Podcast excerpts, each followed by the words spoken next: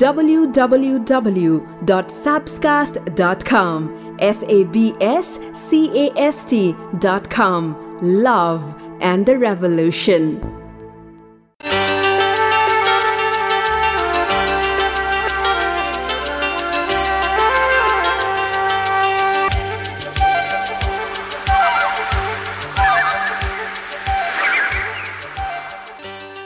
जीवनको सबैभन्दा ठुलो अपराध कसैको आँखामा आँसु तपाईँको कारणले गर्दा आउनु। अनि जीवनको सबैभन्दा ठुलो उपलब्धि कसैको आँखामा आँसु तपाईँको लागि आउनु। साँच्चै रुवाउन कसैलाई नपरोस्। र आफ्नो यस्तो स्थिति कहिले नआओस् जसले अरू कसैको आँखामा आँसु आओस्। खुसीको आँसुसम्म त ठिक छ तर दुःखको आँसु कहिले नआओस्। यो आँसु भन्ने चिज यो मन भन्ने चिज अनि यो माया भन्ने चिज।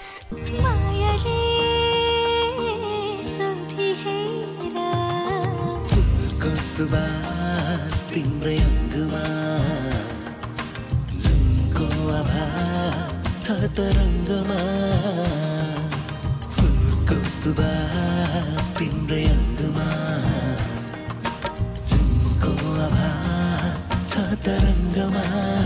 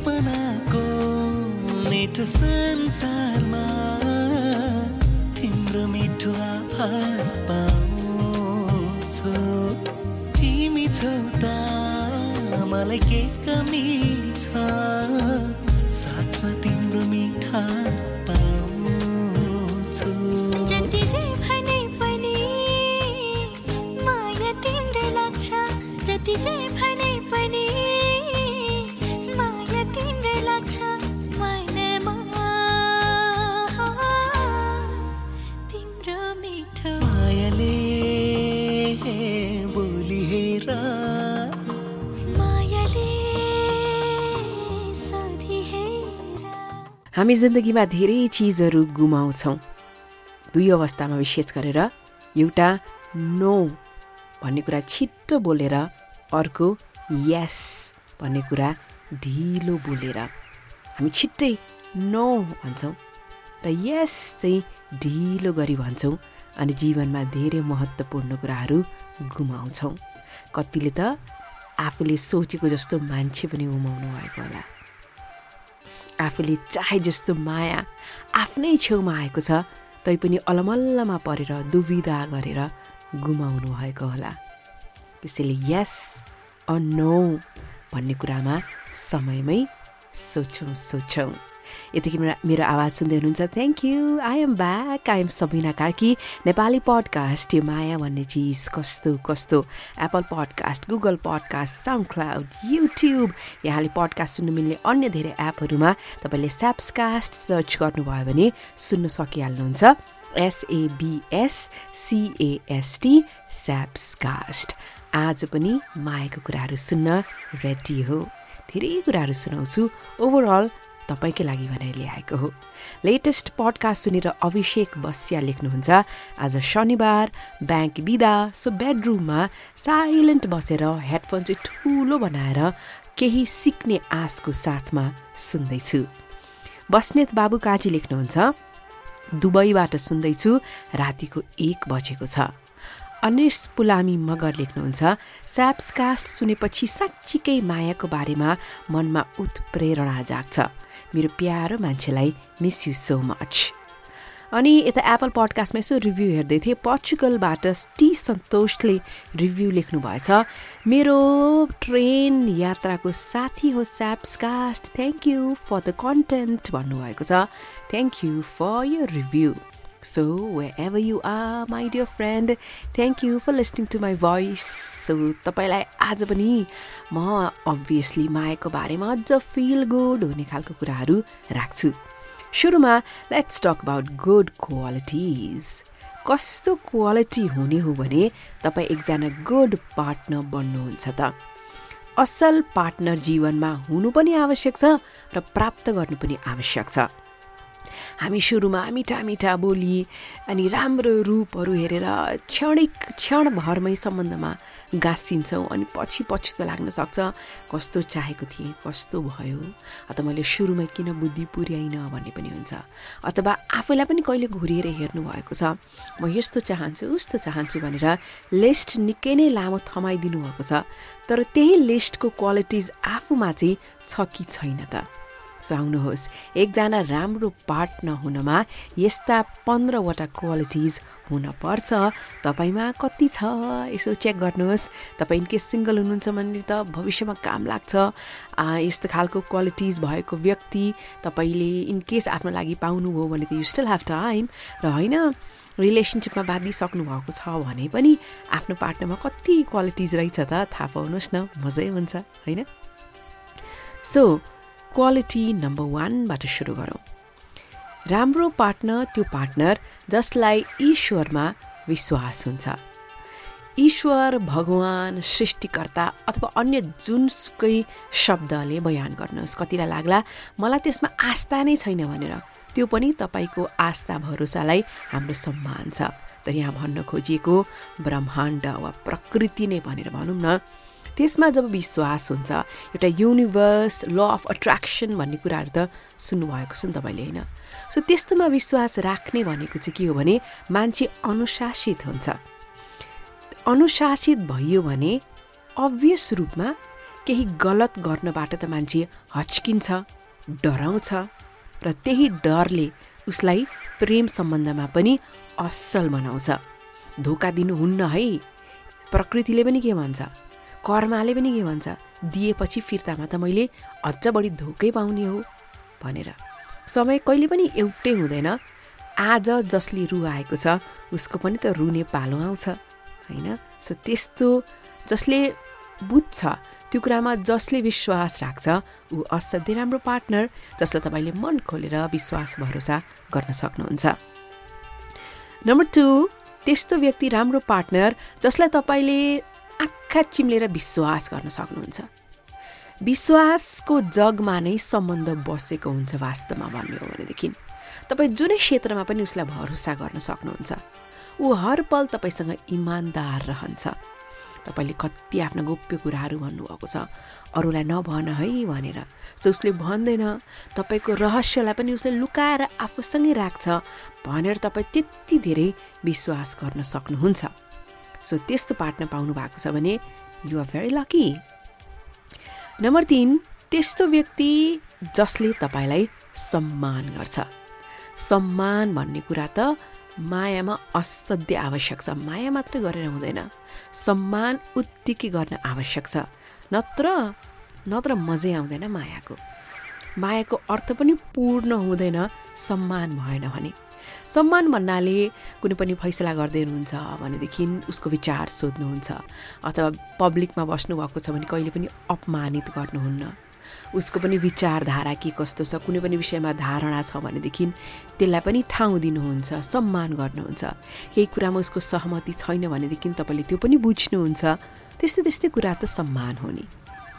नम्बर फोर राम्रो पार्टनरले तपाईँको प्रियजन तपाईँका नजिकका व्यक्तिहरूलाई पनि एकदम राम्रो व्यवहार गर्छन् है। मतलब तपाईँको साथीभाइ परिवारका सदस्यहरू उनीहरूसँग पनि एकदम राम्रो खालको हाँसेर एकदम सम्मानित व्यवहार गरिदिएर त्यस्तो गरिदिने हो भने तपाईँलाई पनि त कति खुसी लाग्छ नि होइन? नभए त साथीभाइ पनि देख्न सकेको छैन त्यहाँ नजाऊ भनेको छ यो मान्छे भेट्नु पर्दैन भनेको छ। आदि इत्यादि एकदमै धेरै कचकच छ भने त मजा पनि आउँदैन। तर फेरि यहाँ अर्को कुरा आउँछ है यदि सङ्गत गलत होला ती व्यक्तिहरू गलत बाटोमा हिँडेका छन् भने तपाईँलाई त्यहाँबाट रोक्नु बचाउनुसम्म ठिक छ तर कसैलाई भेट्दै नभेट मसँग मात्रै बस। अथवा परिवारका अन्य सदस्यहरूसँग पनि कहिले खुसी भएर व्यवहार गरेको छैन। जहिले पनि रिसाएको मात्रै छ। जबकि उता परिवारका सदस्यहरू सन्तुलित व्यवहार गरिरहेका छन् असल छन्। त्यस्तो केसमा पनि हो भने चाहिँ त्यो राम्रो भएन नि त होइन? त्यस्तै नम्बर पाँचको क्वालिटी भनेको राम्रो पार्टनर जहिले पनि इन्डिपेन्डेन्ट हुन्छ र एकदम स्ट्रङ हुन्छ मजबुत र स्वतन्त्र। मतलब उसलाई थाहा छ कि आफ्नो रक्षा कसरी गर्ने भनेर। मेरो जीवनमा लक्ष्य मैले राखेको छु त्यो कसरी प्राप्त गर्ने ऊ अरूमा निर्भर नहुने। त्यस्तो व्यक्तिसँग साथ भयो भने भयङ्कर मजा हुन्छ कि? आफू पनि स्ट्रङ छ आफू पनि इन्डिपेन्डेन्ट छ उसले आफ्नो पार्टनरलाई पनि त्यस्तै हौ भनेर बाटो खोलिदिन्छ। द्याट इज ब्युटिफुल नम्बर छ कुनै पनि शर्त बिना माया गर्छ। एक असल पार्टनरले। मतलब यो महिना एकदम राम्रो पैसा आयो स्यालेरी आयो भने अझ बढी माया अनि यो महिना एकदम स्वस्थ हाँसी खुसी छ भने एकदम धेरै माया अर्को महिना ऊ एकदम गुमसुम उदास छ भनेदेखि वास्तै नगर्ने। त्यो त बिल्कुलै शर्तमा गरिएको माया भयो नि त। तर यता असल पार्टनरले तपाईँ जस्तो भए तापनि उसको मनबाट स्वीकार गर्छ। जस्तो सुकै तलमाथि उतार चढाव किन नआओस्? असफलता किन भोग्न नपरोस्? तर तपाईँलाई साथ दिन्छ। नम्बर सेभेन असल पार्टनरलाई तपाईँमाथि गौरव हुन्छ। जब साँच्चीकै माया गरिन्छ नि तब जस्तो अवस्थामा पनि स्वीकार गरिन्छ। र आफ्नो अरू माझ पनि आफ्नो मान्छेहरू माझ पनि तपाईँको परिचय दिँदाखेरि जस्तो छ कि तपाईँको अवस्था किन नहोस् उसले गर्वको साथमा तपाईँको पहिचान तपाईँको परिचय दिने गर्दछ। नम्बर एट राम्रो पार्टनर असल पार्टनरले कहिले पनि तपाईँले यति गल्ती गर्नुभएको भनेर रेकर्ड राख्दैन कि? साँच्ची त्यो सम्बन्ध नै साँच्चीकै राम्रो सम्बन्ध हुन्छ अरे जब जुन कुरा व्यर्थ हुन्छ त्यसको हामी क्यालकुलेसन गर्दैनौँ होइन? सो हुनसक्छ नि त कुनै समस्या सुल्झियो र सुल्झिसकेपछि अब भविष्यमा फेरि कोही झगडा भयो भनेदेखि तिमीले यो भने होइन लास्ट टाइम भनेर पुरा क्यालकुलेट गरेर कुराहरू सम्झी सम्झी राख्ने के? अनि मनबाट क्षमा नदिने र ती कुराहरू इगो बनाउने मनमा राखिरहने नभुल्ने त्यो एकदम राम्रो बानी होइन मायाको हकमा। त्यस्तो क्यालकुलेसन त्यस्तो रेकर्ड राखेर तपाईँ दुवैलाई फाइदै हुँदैन। नचाहिँदो कुरा बिर्सिएकै राम्रो हुन्छ। नम्बर नाइन त ऊ चाहिँ कतिखेर असल पार्टनर भने नि जब गल्ती हुन्छ त्यो गल्ती उसले स्वीकार्छ। हम्बल हुन्छ मान्छे अनेस्ट हुन्छ मान्छे अनि आफूले गरेको गल्ती पनि उसले स्वीकार्छ। त्यो मान्छे साँच्चीकै असल व्यक्ति त हो? ऊ असल पार्टनर पनि हो कि? होइन उसलाई सो अफ गर्नु पर्दैन। अनि त्यसपछि मान्छे त हो गल्ती त हुन्छ नि त। अनि अरूलाई आरोप प्रत्यारोप लाउने विभिन्न बहानाहरू गर्ने त्यस्तो होइन। मैले गल्ती गरेँ म स्वीकार्छु तिमीलाई जति कष्ट दिएँ मैले त्यसको लागि आइएम सरी र अब मबाट गल्ती हुँदैन भनेर स्वीकार गर्न सक्ने व्यक्ति महान व्यक्ति त हो असल पार्टनर पनि हो। नम्बर टेनको क्वालिटी उसले तपाईँको केयर गर्छ है। तपाईँलाई मिठो मिठो खुवाउनेदेखि लिएर तपाईँलाई स्वस्थ राख राख्नदेखि लिएर तपाईँको मन नै स्वस्थ राख्न। शारीरिक स्वास्थ्य मात्र होइन। तपाईँको मानसिक स्वास्थ्य कचकच गरेको छ। तपाईँलाई विभिन्न कुराले टन्ट मारेको छ भने तपाईँको मेन्टल हेल्थलाई पनि त्यसले कति नराम्रो प्रभाव त पार्यो नि त। सो तपाईँको फिजिकल हेल्थ होस् वा मेन्टल हेल्थ तपाईँको केयर तपाईँको पार्टनरले अवश्य गर्छ यदि असल पार्टनर हो भने। नम्बर इलेभेन जस्तो सुकै परिस्थितिमा पनि तपाईँको असल पार्टनरले तपाईँलाई हँसाउन सक्छ। तपाईँ उदास हुनुहुन्छ तपाईँ दुःखी हुनुहुन्छ तर पार्टनर यस्तो कि उसलाई देख्ने बित्तिकै तपाईँको मुहारमा मुस्कान छाउँछ। उसले के के भनेर तपाईँलाई दङ्ग पारिदिइहाल्छ उसको साथ पाएपछि म दुनियाँसँग लड्न सक्छु भन्ने आँट तपाईँमा अवश्य आउँछ। नम्बर टुवेल्भ असल पार्टनरले तपाईँको गल्तीहरू तपाईँका नराम्रा बानीहरूलाई कहिले पनि सहँदैन है। किनभने तपाईँले नसा गर्नुहुन्छ जुवा खेल्नुहुन्छ अन्य कुनै नराम्रो ह्याबिट छ भने त्यसले त तपाईँले आफूले आफूलाई बिगार्नुहुन्छ नि त। जसले तपाईँलाई माया गर्छ उसले त तपाईँलाई आँखा अगाडि कसरी बर्बाद भएको हेर्न सक्छ र। उसको जिन्दगीको अभिन्न अङ्ग हो नि त तपाईँ। त्यसैले त्यस्ता तपाईँका गल्तीहरू नराम्रो बानीहरू असल पार्टनरले कहिले पनि सहँदैन। नम्बर थर्टिन असल पार्टनर बाहिरबाट त उसको रूप जस्तो होला तर भित्रबाट उसको सौन्दर्य झन मजबुत हुन्छ। एउटा मान्छे रूपको कुरा गर्दा जति रूपवान भए तापनि चरित्र असल छैन मन राम्रो छैन भने के अर्थ भएर? होइन भन्नुहोस् त। र सेकेन्ड लास्टमा असल पार्टनरले जहिले पनि तपाईँलाई तपाईँ जुन अवस्थामा हुनुहुन्छ त्योभन्दा अझ पनि बेटर भर्जनमा अघि बढ्नको लागि प्रेरित गर्छ। तपाईँको काममा राम्रो गर्नुहोस्। तपाईँ एज अ पर्सन पनि अझ राम्रो गर बन्नुहोस् राम्रो सोच्नुहोस् बोल्नुहोस् भनेर उसले जहिले पनि त प्रयास गरिरहेको हुन्छ। र अन्त्यमा असल पार्टनरले तपाईँका सपनाहरू तपाईँको भविष्य निर्माणको लागि कडा मेहनत गर भनेर तपाईँलाई प्रेरित गरिरहन्छ। अल्छी नहो है तिमी। कति भयो काम नगरेको काममा जाऊ। अथवा तिमीले कति भयो सिरियस नभएको गम्भीर नभएको आफ्नो काममा कमन डु इट भनेर घरि रिस मिसाएर घरि खुर्की लगाएर घरि मायाले नै तपाईँलाई भविष्य र सपनाप्रति प्रेरित गर्ने पार्टनर नै असल पार्टनर। त्यसैले हेर्नुहोस् है शारीरिक रूपबाट आकर्षक भन्दा पनि बुद्धिमान र सुन्दर चरित्र भएको व्यक्ति तपाईँको असल पार्टनर हुन्छ। यदि मैले माथि भनेका क्वालिटिज अब इनकेस टेन प्लस पाउनुभयो भने त ओएमजी तपाईँ जति भाग्यशाली त यो दुनियाँमै छैन ल मायाको नाममा। सिरियसली हो। लकी लकी यो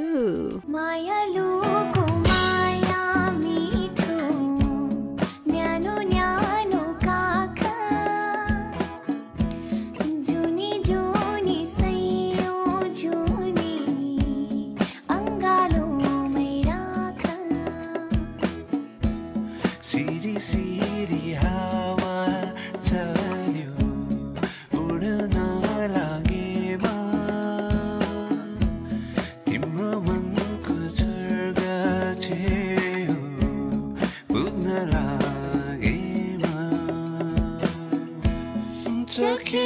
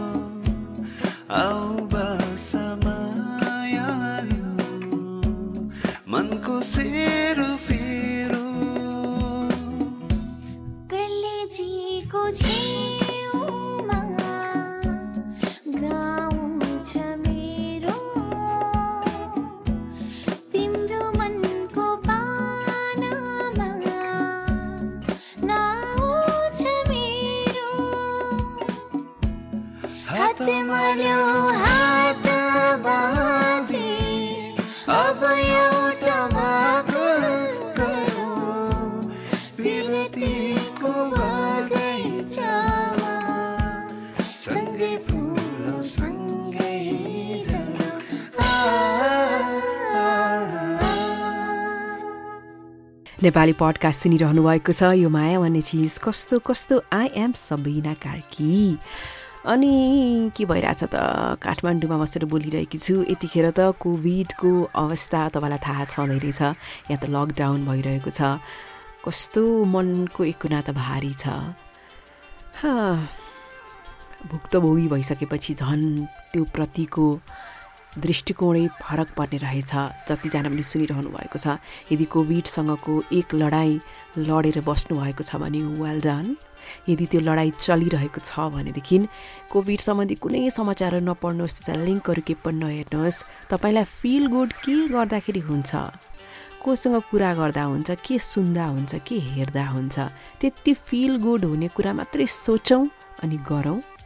र जो केही हुन्न यो त के हो यो फेक हो भन्ने बस्नुभएको छ तपाईँलाई त्यो ठक्कर खान नपरोस् किनकि मान्छे मात्रै के यस्तो चिज हो अरू चिज चाहिँ सबै ठक्कर खाएर फुट्छ तर मान्छे चाहिँ ठक्कर खाएर बन्छ भनेर भनिन्छ तपाईँलाई त्यस्तो ठक्कर खानु अगावै तपाईँ त्यो विषयमा सचेत हुनुहोस् है So enough of Corona talk. Back to love.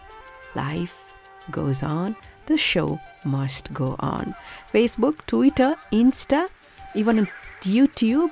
म छु एसएबिआइएनए सबिना केएआरकेआई कार्की यदि अरूलाई दुखी देखेर तपाईँलाई पनि दुःख महसुस हुन्छ भने बुझ्नुहोस् भगवान्ले तपाईँलाई मान्छे बनाएर कुनै पनि गल्ती गरेनन् सो तपाईँको मन त्यति कमलो छ कि छैन कहिलेकाहीँ दुःख लाग्छ कहिलेकाहीँ रिसाइन्छ पार्टनरसँग झगडा गरिन्छ अनि जे पाए त्यही बोलिन्छ।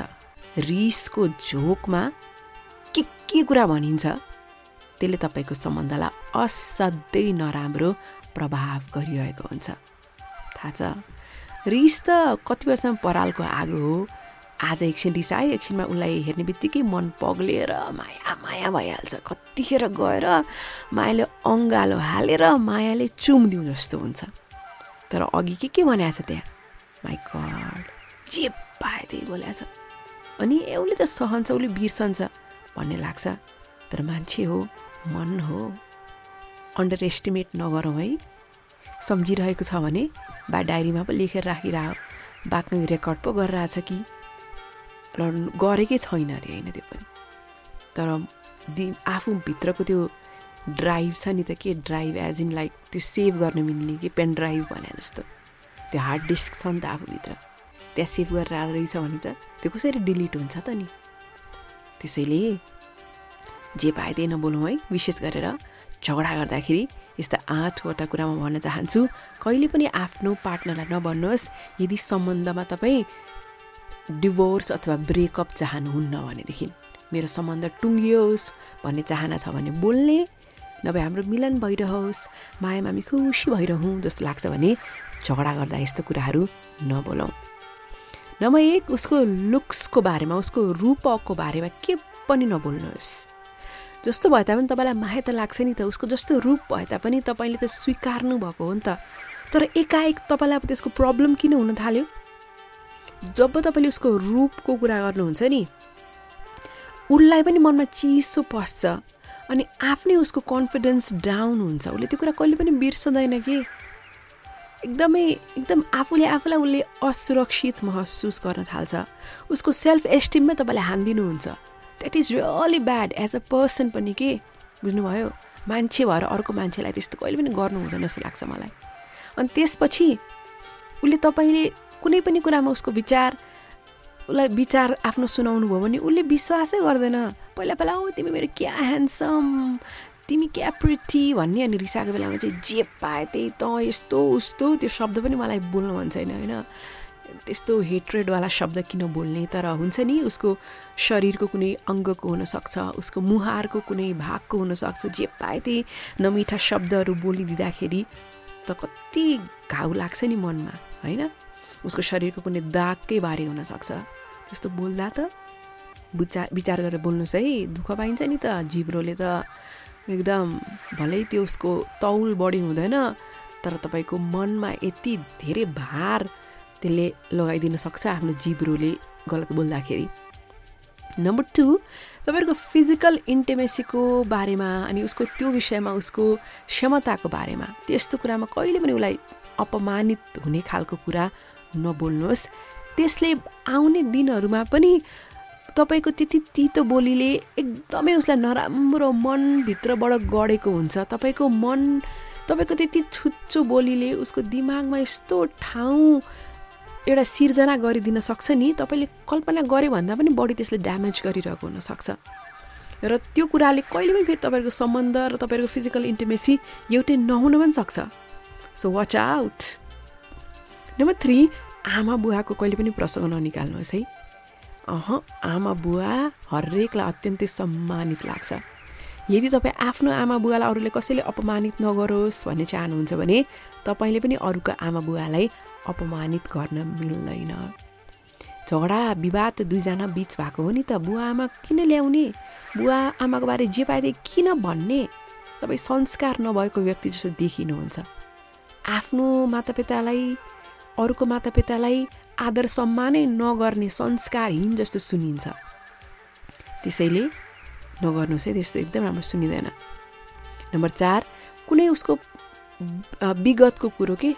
पास्टको कुरा जुन उनले सेयर गरेको छ नि तपाईँलाई कुनै एकदम गोप्य कुरा बताएको होला अथवा तितो अनुभव बताएको होला। अनि तपाईँले "उम्, पहिला त तिम्रो त यस्तो भएको थियो। मलाई यस्तो भनेको होइन। भने एकदम जिद्दी भएर आफू एकदम ठुलो पल्टिनको लागि सुनाउनुहुन्छ होला। तर अह उसले कुन बेलामा कस्तो मुडमा कति विश्वास गरेर भनेको थियो होला तर झगडाको सुरमा तपाईँले त्यो कुरो कोट्याउनुहुन्छ भनेदेखि कति चित्त दुख्छ होला। तपाईँलाई फेरि त्यो व्यक्तिले विश्वास गरेर मनको कुरा खोल्छ त अब अथवा महत्त्वपूर्ण कुरा बताउँछ त। जस्तो सुकै रिस उठे तापनि झगडा गरे तापनि उसले सिक्रेट भनेर संवेदनशील कुरा सुनाएको छ भने नखोल्नुहोस् है। तपाईँको त्यस्तो बुद्धिले तपाईँले दुःख पाउनुहुन्छ नि। नम्बर पाँच उसका सङ्घर्षका दिनहरू। उसले मैले यस्तो दुःख पाएको थिएँ मलाई यति पैसाको कमी भएको थियो मलाई काममा यस्तो हेपेका थिए मेरो परिवारमा यस्तो थियो भनेर आफ्नो समस्या सुनाएको थियो होला आफ्नो सङ्घर्ष सुनाएको थियो होला। तपाईँले रिसको सुरमा त्यो बेला तिमीसँग के पनि थिएन। यस्तै यस्तै खालको कुराहरू नचाहिँदो कुराहरू भनिदिनु भयो भनेदेखि उसलाई कति नराम्रो लाग्छ होला। कति तपाईँले चिडियाए जस्तो जिस्काए जस्तो अपमान गरे जस्तो लाग्छ होला। सङ्घर्ष त कुनै न कुनै ढङ्गबाट हरेकको जीवनमा चलिरहेकै त छ नि। तपाईँले सङ्घर्षको दिन सुनाउनु भएको थियो। उसले झगडा गर्दाखेरि त्यहीलाई हतियार बनाएर तपाईँलाई फाल्छ भनेदेखि तपाईँलाई कस्तो लाग्छ? होइन? नम्बर सिक्स ल अब ब्रेकअप गरौँ। हामी छुट्यौँ। हामी डिभोर्स गरौँ। भनेर नभन्नुहोस् है। यदि साँच्चीकै गर्न मन छ भने त भन्नुहोस्। नत्र म त एकदम मुखमा सरस्वतीको बास भएको भन्ने एकदम विश्वास गर्छु है। आफूले जे बोल्यो त्यही नै हुन्छ क्या। शुभ शुभ बोल्नुपर्छ भन्ने कुरामा एकदमै विश्वास गर्छु। कहिलेकाहीँ कुन मुडमा फ्याक्ट के बोलिन्छ याद गर्नु भएको छ? बोलेको जे छ जिन्दगीमा त्यस्तै हुन्छ नि। सो यो डिभोर्स वा ब्रेकअप हामी छुट्यौँ भनेर कतिले घुर्की लगाइरहनुहुन्छ जे कुरा पनि दोहोऱ्याइरह्यो झुटो बोले तापनि त्यो सत्य बन्छ अरे कि एक दिन। सो तपाईँले त घुर्की लाउनु भएको होला। तपाईँले रिसमा भन्नुभएको होला। तर त्यो साँचो भयो भने के गर्ने? यदि होस् भन्ने चाहनुहुन्छ भने बोल्नुहोस् होइन? सेकेन्ड लास्टमा यो अपशब्दहरू बोल्ने गाली गर्ने क्या? बाफ्रे एकदमै नराम्रो बानी। एक त अपशब्द कसैले पनि नबोलोस्। अपशब्द बोल्दाखेरि त तपाईँले संसारलाई जे डेलिभर गर्नुभएको छ तपाईँले त राम्रो कुरा त पठाउनु भएन त संसारमा होइन? जतिसुकै तपाईँलाई रिसै उठे तापनि तपाईँलाई एकदमै तपाईँको इमोसन्सको लेभल के के भए तापनि तपाईँले तितो कुरा त बोल्नु भयो नि त। अनि जब अपशब्द बोल्नुहुन्छ त्यसले त्यो सुन्ने मान्छेको मनमा कति घाउ लगाएको हुन्छ। अथवा उसको रिसको लेभल पनि कहाँबाट कहाँ पुर्याइदिन्छ झन् सब कुरो भत्ता बुङ्गो हुनसक्छ। Things will never be the same यदि यस्तै गरिरहनु हो भने लास्टमा तुलना गर्ने के? रिस उठाएको उठेको जोकमा नि? फलानो त यस्तो खुसी छ। मैले त्योसँग चाहिँ बिहा गरेको भए अथवा त्योसँग चाहिँ मैले रिलेसनसिप राखेको भएदेखि कस्तो हुन्थ्यो होला? भनेर जब तुलना गर्नुहुन्छ नि बाफ्रे आफ्नो हातबाट कुरा धेरै फुस्कन्छ है। आफ्नो कन्ट्रोलभन्दा बाहिर जान्छ त्यस्तो गर्नुभयो भने। किनभने जोसँग तपाईँले तुलना गर्नुभएको छ त्यो अरू कसैको पार्टनर होला। र ढोका बन्द बन्द ढोकाभित्र त्यहाँ के के हुन्छ होला तपाईँलाई के थाहा छ? होइन अथवा ऊ राम्रै छ भने पनि तपाईँले अरूसँग आफ्नो पार्टनरलाई तुलना गरेर आफूले पाउनु भएको कुरालाई त कति बेवास्ता गर्नुभयो। खुट्टाले किल्चिदिनु भयो नि त। राम्रो भयो त। शब्द भनेको अन्डा जस्तै हो। एकचोटि फुट्यो भने त्यो कहिले पनि ब्याक टु पुरानो सेप कहिले पनि आउँदै आउँदैन। ब्याक टु पुरानो फर्म कहिले पनि आउँदै आउँदैन। त्यसैले हेर्नुहोस् झगडा त सजिलो ढङ्गबाट समाधान गर्न सकिन्छ तर यो एकदम चित्त दुखाउने नचाहिँदो कुराहरू बोल्नु भयो भनेदेखि त्यो चाहिँ राम्रो हुँदैन। बरु तपाईँ त्यहाँबाट उठेर गइदिनुहोस्। जीवनभर पछितो लाग्ने कुरो बोल्नुभन्दा त उठेर गएको पछि रिस अलिकता शान्त भएपछि आएर मिठो टोनमा बोलेकै राम्रो हुन्छ होइन? त्यसैले धेरै आफ्नो पार्टनरलाई अन्डर एस्टिमेट नगरौँ है? रिसाउँदैन अथवा ऊ सहन्छ भनेर। त्यस्तो कस्तो लाग्यो यो कुरा?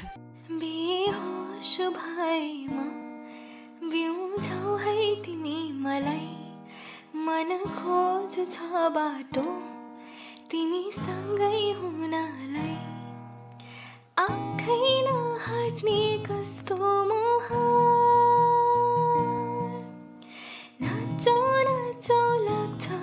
तिमीलाई देखेर साँच्चै हो कि सपनाको संसारबाट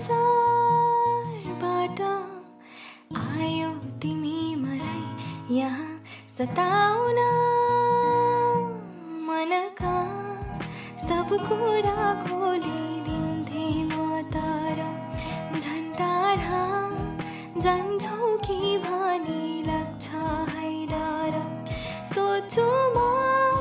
तिमी पनि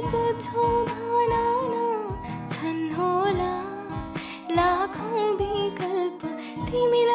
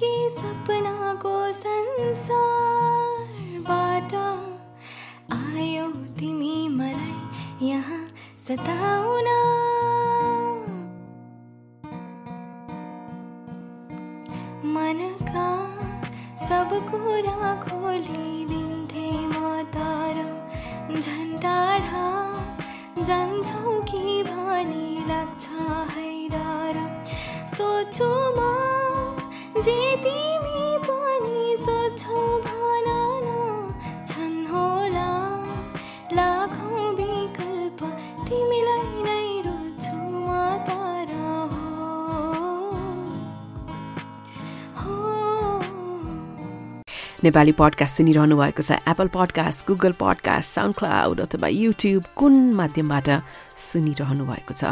जबसम्म लेख्नुहुन्न तब मैले कसरी थाहा पाउँछु? जब कसैले हात र साथ दुवै कुरा छोडिदिन्छ तब प्रकृतिले कोही न कोही पठाइदिन्छ तपाईँको हात पक्रिनको लागि त्यो औँला समाउनको लागि त्यसैको नाम नै जिन्दगी हो। त्यसैले मुस्कुराइरहनुहोस् है। यो कुरा विश्वास नलाग्ला तर असाध्यै सत्य हो यो कुरा। जब हात र साथ छुट्छ तब आफ्नो हात हातका औँलाहरू तयार राख्नुहोस्। अवश्य पनि कोही आउँदैछ। त्यो साथको लागि त्यो हातको लागि अनि तपाईँलाई अझै खुसी बनाउनको लागि।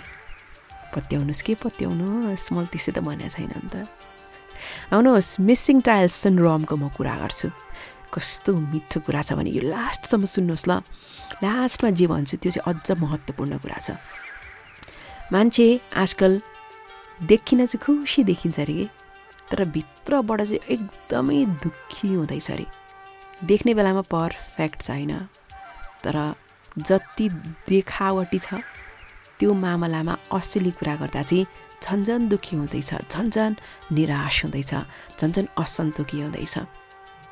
एकपटक एउटा सानो सहरमा एउटा एकदम नाम चलेको होटेलका मालिक उनले होटेलमा एउटा स्विमिङ पुलको निर्माण गरे। स्विमिङ पुललाई चारैतिरबाट निकै नै राम्रो इटालियन टाइल्स लगाइएको थियो। तर त्यो टाइल्स लाउँदा लाउँदै एकजना मिस्त्रीको सानो गल्तीले गर्दाखेरि एक ठाउँमा टाइल्स लाउन छुट्यो। अनि होटलका मालिकले आफ्ना साथीभाइहरू आफ्ना आफन्तहरू आफ्ना कस्टमरहरूलाई मजाले बोलाएछन्। ठुलो कार्यक्रम राखेका थिए स्विमिङ पुल यति भव्य भयो हेर्न आउनुहोस् भनेर बोलाएका थिए। ती सबैजना जति पनि साथीभाइ अनि त्यसपछि आफन्त क्लायन्टहरू कस्टमरहरू जो पनि आए सबैले फर्स्टमा नै त्यो टाइल्स कति सुन्दर रहेछ। टाइल्सको सुन्दरतामा नै सबैको आँखा गएको थियो। कति राम्रोसँग निर्माण गरिएको त्यो कला त अत्यन्तै राम्रो भनेर सबले प्रशंसा गरे। जसरी सुन्दर रूपमा स्विमिङ पुल तयार भएको थियो त्यो देखेर मान्छेहरू मन्त्रमुग्ध नै भइरहेका थिए। हरेक पटक जो पनि त्यहाँ पुगेको थियो त्यो टाइल्स हेरेर त्यसको क्वालिटी हेरेर सबले प्रशंसा गरिरहेका थिए। तर जब त्यो मिसिङ टाइल जहाँनिर छुट्यो नि टाइल लगाउनको लागि त्यो देख्ने बित्तिकै मान्छेहरू त्यहाँ टक्क अडिन्थे। अनि त्यसपछि चाहिँ अरू कुनै टाइलको सुन्दरता देख्नै सक्दैनथे कि? देख्दै देख्दैनथे इनफ्याक्ट अनि स्विमिङ पुलबाट जो व्यक्ति पनि फर्किन्थ्यो ऊ चाहिँ गुनासो गरेर नै फर्किन्थ्यो। हेर यस्तो राम्रो। तर एउटा टाइल त्यहाँ मिस भएर त्यो हजारौँ टाइल लाथ्यो नि त।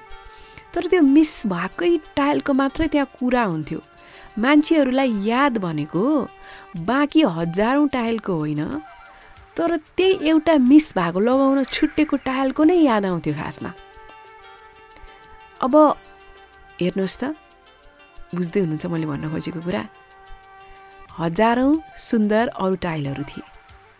तर याद आउने उसको दिमागमा बस्ने चाहिँ कुन? जुन लगाइएको थिएन।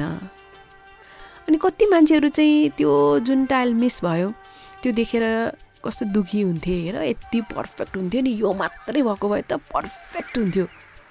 भनेर कतिले भन्थे। कतिजना चाहिँ गुनासो गर्दै आउँथे अनि टेन्सन लिए जस्तो कि हेर यति गर्न सकिएको भए त यो त संसारकै राम्रो हुन्थ्यो होला ल। संसारको नभए नि यो सहरको त नम्बरै वानै हुन्थ्यो होला ल स्विमिङ पुल यति राम्रो त। यति चाहिँ ठिक गर्न सकिएको भएदेखि भनेर। मतलब जो पनि त्यहाँबाट फर्किन्थे नि हेरिसकेर कोही पनि खुसी भएर फर्केका थिएनन्। अनि स्विमिङ पुल जति सुन्दर बनेको थियो त्यो सुन्दरताको खुसी लिएर र आनन्द लिएर को पनि फर्केनन्। बस दुखी भएर गुनासो गरेर फर्किए सबजना। खासमा भएको के हो भन्दा त्यो चाहिँ एउटा एक्सपेरिमेन्टै गरिएको थियो एउटा प्रयोग गरिएको थियो। त्यो मनोवैज्ञानिक प्रयोगले पनि पुष्टि गर्यो हाम्रो ध्यान जे कुरा कमी भएको छ त्यसमा बढी जाने रहेछ। जतिसुकै सुन्दर त्यो कुरा किन नहोस् तर एउटा पनि कमी हुने बित्तिकै हाम्रो ध्यान चाहिँ त्यो कमीमा बढी जान्छ। अर्को सुन्दरता भन्दा होइन। त्यो मिसिङ टाइलले ठ्याक्कै जे गरे नि हाम्रो जिन्दगीमा पनि त्यस्तै नै भइरहेको छ। हेर्नुहोस् सफलता असफलता या मायाको पनि प्रसङ्ग जोडौँ है। आफूले चाहेको जस्तो पार्टनर पार्टनरको आर्थिक हैसियत पार्टनरको पढाइ पार्टनरको संस्कार पार्टनरको मुहार उसको उसको भौतिक कुराकानी नै गरौँ न। अनि मनको कुराकानी गरौँ न। अथवा जीवनमा अन्य पक्षमा सुख सुविधाकै कुराकानी गरौँ न त्यसको कहिले पनि अन्त्य छैन। तपाईँसँग जे छ अथवा हामी भनौँ न अझ जे छ हामीसँग त्यो जति राम्रो भए तापनि हामीले त्यसको आनन्द उठाउन सक्दैनौँ हामी सन्तोक गर्न सक्दैनौँ। किनकि हामी जे छ होइन के छैन त्यसमा चाहिँ हामी बढी केन्द्रित हुन्छौँ। यो चाहिँ डेनिस प्रागर उनको नाम। उनले यो मनोवैज्ञानिक समस्यालाई द मिसिङ चाइल्ड सिन्ड्रोम भन्ने नाम दिएका छन्।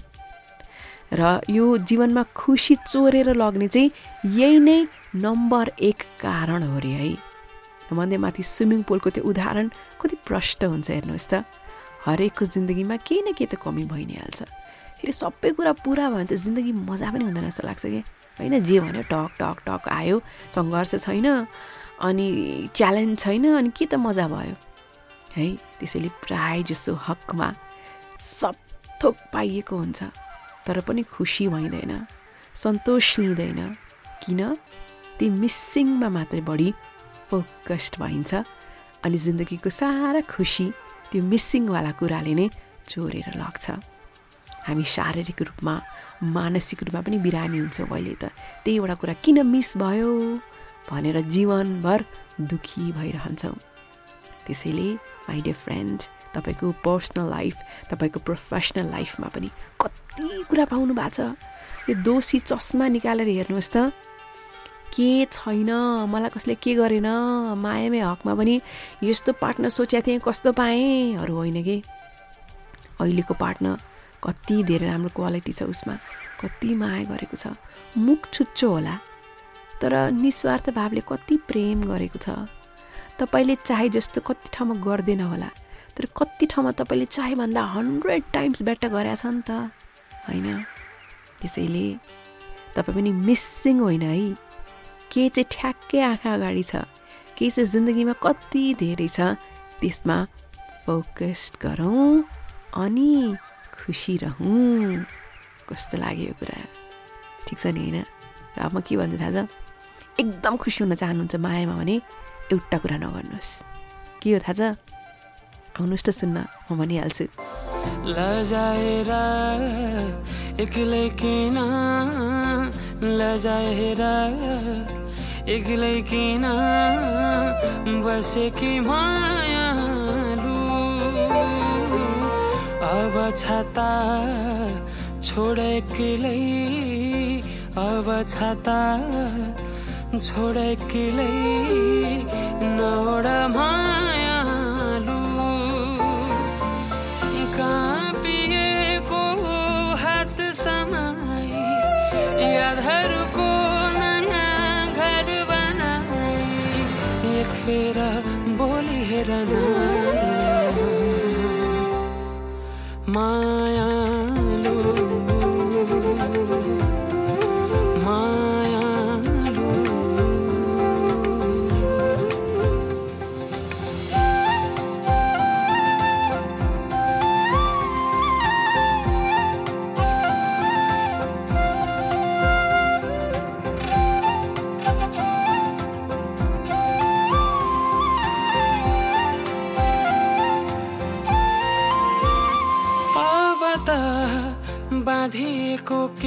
केस खोला अब त लजाएको नजर त मोडा।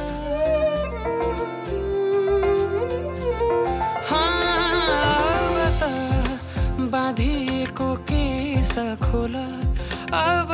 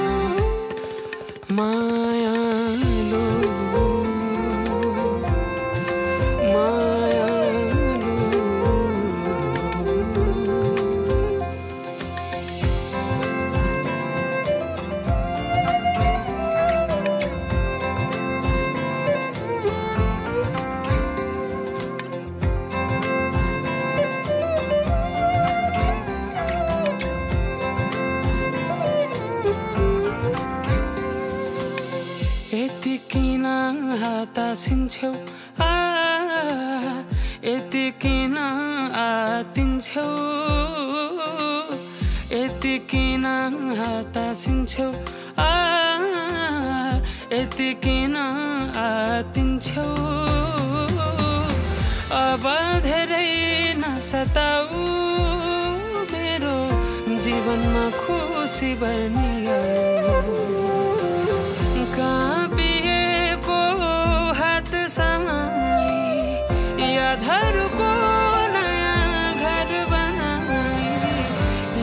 मेरा बोली एउटा राम्रो मुस्कान आफ्नो मुहारमा राख्नुहोस्। र जब कसैले सोध्छ नि के छ? भनेर सब ठिकठाक छ भनेर खुसी भएर भनिदिनुहोस् कि। किनकि अरू कसैलाई मतलबै छैन। तपाईँ जतिसुकै तनावमा भए तापनि तपाईँ जतिसुकै टेन्सनमा भए तापनि अरूलाई वास्तै छैन। बेकारमा आफ्नो दुःख किन सुनाउँदै हिँड्नुहुन्छ? आफ्नो कोर मान्छे भित्र नजिकका मान्छेहरूलाई बताउनुहोस् आफ्नो अवस्था बताउनुहोस् आफ्नो समस्या नत्र अरूलाई भन्नुपर्ने आवश्यकतै छैन। सो जसलाई भन्नुहुन्छ नि मनको कुरा त्यो नजिकको मान्छेसँग चाहिँ रिसाउने कराउने गोर्की देखाउने धेरै गर्नु भएन। नजिकको मान्छेलाई चाहिँ सम्हालेर राख्नुहोस् है मायाले मत्याएर राख्नुहोस् है। अब एउटा यस्तो कुरा जुन तपाईँले सम्बन्धमा गर्न बन्द गर्नुपर्छ यदि तपाईँ मायामा धेरै खुसी हुन चाहनुहुन्छ भनेदेखि। एकजना टिचर उनी। उनले यस्तो राम्रो कुरा लेखेकी छिन्। मलाई पनि एकदम मन पर्यो। तपाईँलाई पनि एकदम काम लाग्छ। म बिस्तारै पढ्छु राम्रोसँग सुन्नुहोस् है त उनी लेख्छिन् एक दिनको कुरा हो। मलाई मेरो श्रीमानसँग असाध्यै रिस उठ्यो। केही मेरो मुड पनि के थियो त्यो दिनमा? उसको उत्तर पनि राम्रोसँग आएन। अनि झन् मलाई झ्याउ लाग्यो वाक्क लाग्यो। मनमा नै मैले सोचिरहेको थिएँ म यहाँ बसेर यस्तो चित्त दुखाइरहेको छु रिसाइरहेको छु दुखी भइरहेको छु निराश भइरहेको छु। उसले त बुझ्नुपर्ने नि। यति घन्टा भइसक्यो म यसरी एकान्तमा आएर बसेको। मलाई बुझ्नु पर्दैन। मेरो कुरा बुझ्नु पर्दैन। किन मलाई फकाउन नआएको? के भयो भनेर सोध्न नआएको?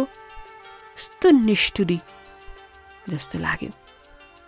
तर यसो ठन्डा दिमागले सोचे त्यही दिन मैले क्लासमा एउटा वाक्य पढाएकी थिएँ। Assumption is the lowest level of knowledge and a precursor to poor communication. Assumptions. हामी मनगणन्त कुराहरू मनमै खेलाउँछौँ नि विभिन्न कुरामा त्यत्तिकै धारणा बनाउँछौँ नि। यस्तो भयो होला उस्तो भयो होला त्यस्तो यस्तो भएर यस्तो भयो होला। त्यो मनगणन्त कुरा बनाउने भनेको चाहिँ अल्प ज्ञानले हो कि? अल्प ज्ञान त अत्यन्तै डेन्जरस हुन्छ। सो कुनै पनि कुरामा ज्ञानी हुनु र अल्प ज्ञान राखेर मनगणन्त कहानी बनाउनु कति डेन्जरस कुरा हो। र पुवर कम्युनिकेसन दुईजना बिचमा जब वार्तालाप राम्रो हुँदैन जब कुराकानी राम्रो हुँदैन त्यसले सम्बन्धमा कति घातक भूमिका खेल्न सक्छ। सो मैले सोचेँ ओहो मैले पढाएको कुरा त मैले व्यवहारमा उतार्न पर्यो। विद्यार्थीहरूलाई त मैले भनेको थिएँ बेकारमा मनगणन्त कहानी बनाउनु हुँदैन मन मनमा। अनि दुईजना बिचको अथवा जोसँग चित्त बुझेको छैन उसँग राम्रो कम्युनिकेसन गर्नुपर्छ भनेर मैले आफै सिकाउने। तर यता म त बसेर जे नगर भनेको त्यही नै गरिरहेको छु। सो म उसको छेउमा गएँ र आफ्नो मनको कुरा सबै बताएँ। मनको सब मनगणन्त कहानीहरू जे जे सोचेको थिएँ सबै ओकलेँ। उसले पनि सबै कुरा भन्यो मलाई। उसको पनि कुरा सुनेर मलाई हाँसो पो लाग्यो। म के सोचिरहेको थिएँ? मलाई किन वास्ता गरेन? मलाई किन मेरो कुरा बुझेन? ऊ किन उता रिसाएर बसिरहेछ भने त बिचरा उसको अफिसमा कस्तो टेन्सन भएरै छ। अनि टेन्सन भएपछि ऊ चाहिँ दुःखी भएर यता मैले फकाउँछु कि भनेर कुरिरहेको रहेछ म चाहिँ यता उसले अरू कोहीसँग पो सम्बन्ध अघि बढाएँ कि? अब मलाई माया गर्दैन कि? भनेर हेर मनमा के के सोचिरहेको थिएँ। जे होस् हामी हाँस्यौँ र हामीले आफ्नो समस्यालाई त्यहाँ मजाले समाधान गऱ्यौँ। सो आफ्नो सम्बन्धमा हामीले के कुरा बन्द गर्नु पर्यो त? मेरो पार्टनरले मेरो आँखाको भाव पढ्नेछ अथवा मेरो मुहार पढ्नेछ अनि मेरो दिमाग पढ्नेछ अनि मलाई बुझ्नेछ भनेर आश राख्न बन्द गरौँ। जसरी तपाईँ आफ्नो पार्टनरको दिमाग पढ्न सक्नुहुन्न। त्यस्तै तपाईँको पार्टनर कि त अब फेस रिडर हुनु पर्यो उहाँको कला नै हात हेर्ने अनि अनुहार हेरेर सब भविष्यवाणी गरिदिनु हुनु पर्यो। तर त्यस्तो होइन भने चाहिँ तपाईँ पनि पार्टनरबाट त्यस्तो आश नगर्नुहोस्। अब यदि तपाईँ खुसी हुनुहुन्न त्यो परिस्थितिदेखि भनेदेखि उसले केही गरेको छ उसले केही बोलेको छ तपाईँलाई चित्त बुझेन भनेदेखि तपाईँ आफ्नो मुख खोल्नुहोस् र बोल्नुहोस्। किनभने कहिलेकाहीँ दुवैजनालाई के भइरहेको छ भनेर ठ्याक्कै अवस्थाको ठ्याक्कै हालत थाहा नहुन सक्छ। उसलाई के कुराले रिस उठेको होला? उसलाई के कुरा चित्त बुझेन होला? ठ्याक्कै थाहा नहुन सक्छ। तर जब बोल्नुहुन्छ जब व्यक्त गर्नुहुन्छ तब उसलाई थाहा हुन्छ। र तपाईँलाई चित्त बुझिया छैन चित्त दुख्या छ भनेदेखि त्यो विषयमा उसले गल्ती गरेको रहेछ भने माफ गर्छ। अथवा के भएको रहेछ त्यसको बारेमा स्पष्टीकरण दिन्छ। अनि समस्या त सुल्झन्छ नि। त्यसैले जहिले पनि आफ्नो पार्टनरसँग खुला रूपमा अन्तर्क्रिया गर्नुहोस्। Open to discussion. फेरि के हुन्छ भने नि कहिलेकाहीँ चाहिँ सबैजना पार्टनर चाहिँ मन खोलेर बोल्ने खालका नहुन पनि सक्छन्। बोल्दै नबोल्ने क्या चुप्प लागेर बस्ने। जति भने पनि नबोल्ने। त्यस्तो अवस्थामा के गर्ने त? त्यस्तो अवस्थामा तपाईँ पनि चुप रहने। जबसम्म उताबाट त्यो व्यक्ति कुराकानी गर्न तयार हुँदैन तपाईँ पनि मौन बसिदिनुहोस्। कहिलेकाहीँ दिगदारी लाग्छ वाक्क भइन्छ है। उसले के नबुझ उसलाई के नपुग्या हो बुझ्नै सकिँदैन। तर त्यस्तो बेलामा के गर्ने त? त्यस्तो बेलामा धैर्य गर्ने मान्छे हो मन हो मुड हो पग्लिहाल्छ र जब अलिअलि हाँस्न थाल्छ अलिअलि कुरा गर्न थाल्छ तब बसेर दुईजना छलफल गर्ने आखिर के भयो? आखिर के कुरा मिलेन? आखिर केमा चित्त बुझेन। अझ जो लङ डिस्टेन्समा हुनुहुन्छ लङ डिस्टेन्समा भएपछि फोन काटिदियो अनि भिडियो कलमै कहिले पनि नआयो मेसेजको रिप्लाई नै नगर्यो। कस्तो औडा हुन्छ नि त मनमा कतिपय अवस्थामा। त्यतिखेर अझै याद गर्नुहोस् लङ डिस्टेन्समा यो कुरा अझ संवेदनशील छ। सो तपाईँ एकदम रिसाएर चिडचिडाएर फोन काटिदिने फोनको रिप्लाई नगर्ने गर्नुहुन्छ भने उतापट्टि तपाईँको पार्टनरलाई त्यसले एकदमै चित्त दुखाउँछ है। सो के बुझिदिनुहोस् भने तपाईँ घुर्की देखाउने रिसाउनेहरू भन्दा पनि अझ लङ डिस्टेन्समा हुनुहुन्छ भने त तपाईँ बरु अझै राम्रोसँग कम्युनिकेसन गर्न आवश्यक छ। कहिलेकाहीँ सम्बन्ध गाह्रो अप्ठ्यारो हुन्छ। तपाईँको पार्टनरले तपाईँले सोचेको जस्तो ठ्याक्कै गर्न सक्नुहुन्न तर त्यहीँनिर त मायाको कुरा आउँछ। त्यहीँनिर त तपाईँ असल पार्टनर भएको कुरा आउँछ। त्यहीँनिर त तपाईँ अन्डरस्ट्यान्डिङ भइदिनुपर्छ। त्यसैले नम्बर वान थिङ सम्बन्धमा बन्द के गर्नुहोस् भने उसले बुझ्ला अनि मेरो मनको भाव पढ्ला भन्ने कुरा बन्द गरौँ। मनको कुरा खोलौँ के चित्त बुझेन त्यो भनौँ। हजुर लङ डिस्टेन्समा हुनुहुन्छ भने त फोन काट्ने कुरै नगर्ने मेसेजको रिप्लाई नगर्ने नगर्नुहोस् है। उसो पनि आजकल लङ डिस्टेन्स बचाउन एकदमै गाह्रो छ। तपाईँ जहिले त्यस्तै गरेर डिस्कनेक्ट डिस्कनेक्ट हो भने त सम्बन्धै डिस्कनेक्टेड अनि गुड बाई भन्ने दिन दूर नहोला। साँच्चै हो सुन्दाखेरि कस्तो लाग्यो? वा खुसी लाग्यो भने ठिक छ तर चिसो पस्यो भने बानी सुधारौँ मायामा खुसी रहौँ। र लास्टमा यस्तो स्विट कुरा सुनाउँछु तपाईँ जस्तै एकजना श्रोताले आफ्नो प्यारो मान्छेलाई लेख्नु भएको कुरा। I will be right back रातको जुन हेर्दै सम्झन्छु तिमीलाई।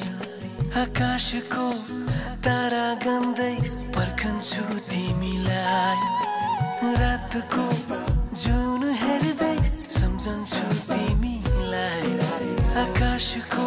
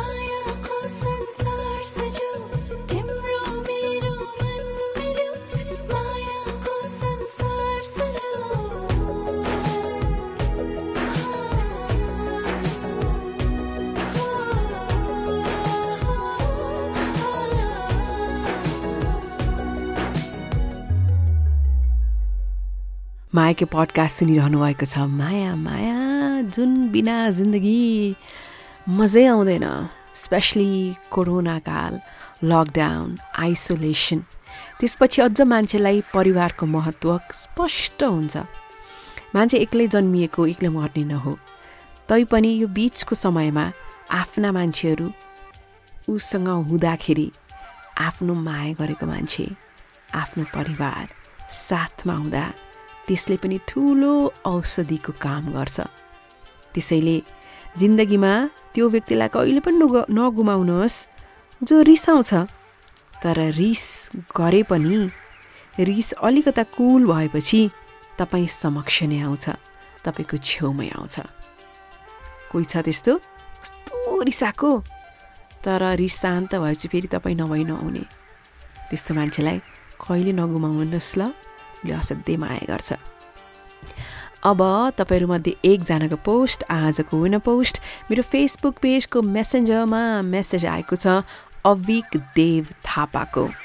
उहाँले आफ्नी मायालु सुस्मिताको फोटो पनि पठाउनु भएछ मलाई रेड कलरको ज्याकेट रेड कलरको कुर्ता लगाएकी सिल्की कपालकी निकै नै राम्री हुनुहुन्छ सुस्मिता तपाईँ मेरो आवाज सुन्दै हुनुहुन्छ भने सुन्नुहोस् अविक देव थापाले तपाईँको नाममा यो कुरा लेख्नु भएको छ। ढिलै भए पनि उनलाई पाएँ जीवनमा। उजाड यो जीवनमा जब उनी आइन् साँच्चै नै खुसी छायो जीवनमा। सात वर्षको प्रेमको असफलता पछिको नयाँ माया हुन् उनी। अनि यो हाम्रो माया जुनी जुनीभरिलाई साँच्चै नै कति खुसी हुन्छु म आजकल जब उनी बोल्छिन्। उनलाई नै सुनिरहँ लाग्ने। जब मुस्कुराउँछिन् उनी। आँखा नजिकमै उनकै मुस्कानमा हराइरहँ लाग्ने। अनि जब उनी आई लभ यु कान्छु भन्छन् साँच्चै नै जीवन परिवर्तन भएको आभास हुने। कति मिठो रहेछ यो माया भन्ने चिज। मिठो निन्द्रा भन्दा पनि प्यारो। चिसो हावा भन्दा पनि निकै स्वच्छ। सङ्लो पानी भन्दा पनि पवित्र। सात वर्षको माया जब टुटेको थियो कति दुखी भएको थिएँ। लाग्थ्यो अब त कसैलाई मायै गर्न सक्दिनँ। अब त जीवनमा कहिले माया नै पाउँदिनँ। तर सुस्मिताको साथ जब आयो तब लाग्यो भगवान्ले सही मान्छे पाउनको लागि पो मलाई त्यो पीडाबाट पार गरेका रहेछन्। सुन हरायो गुमायो भनेर दुखी थिएँ तर हिरा पाउनु पो रहेछ। मेरो जीवनमा त ठ्याक्कै त्यस्तै भयो। Susmita thank you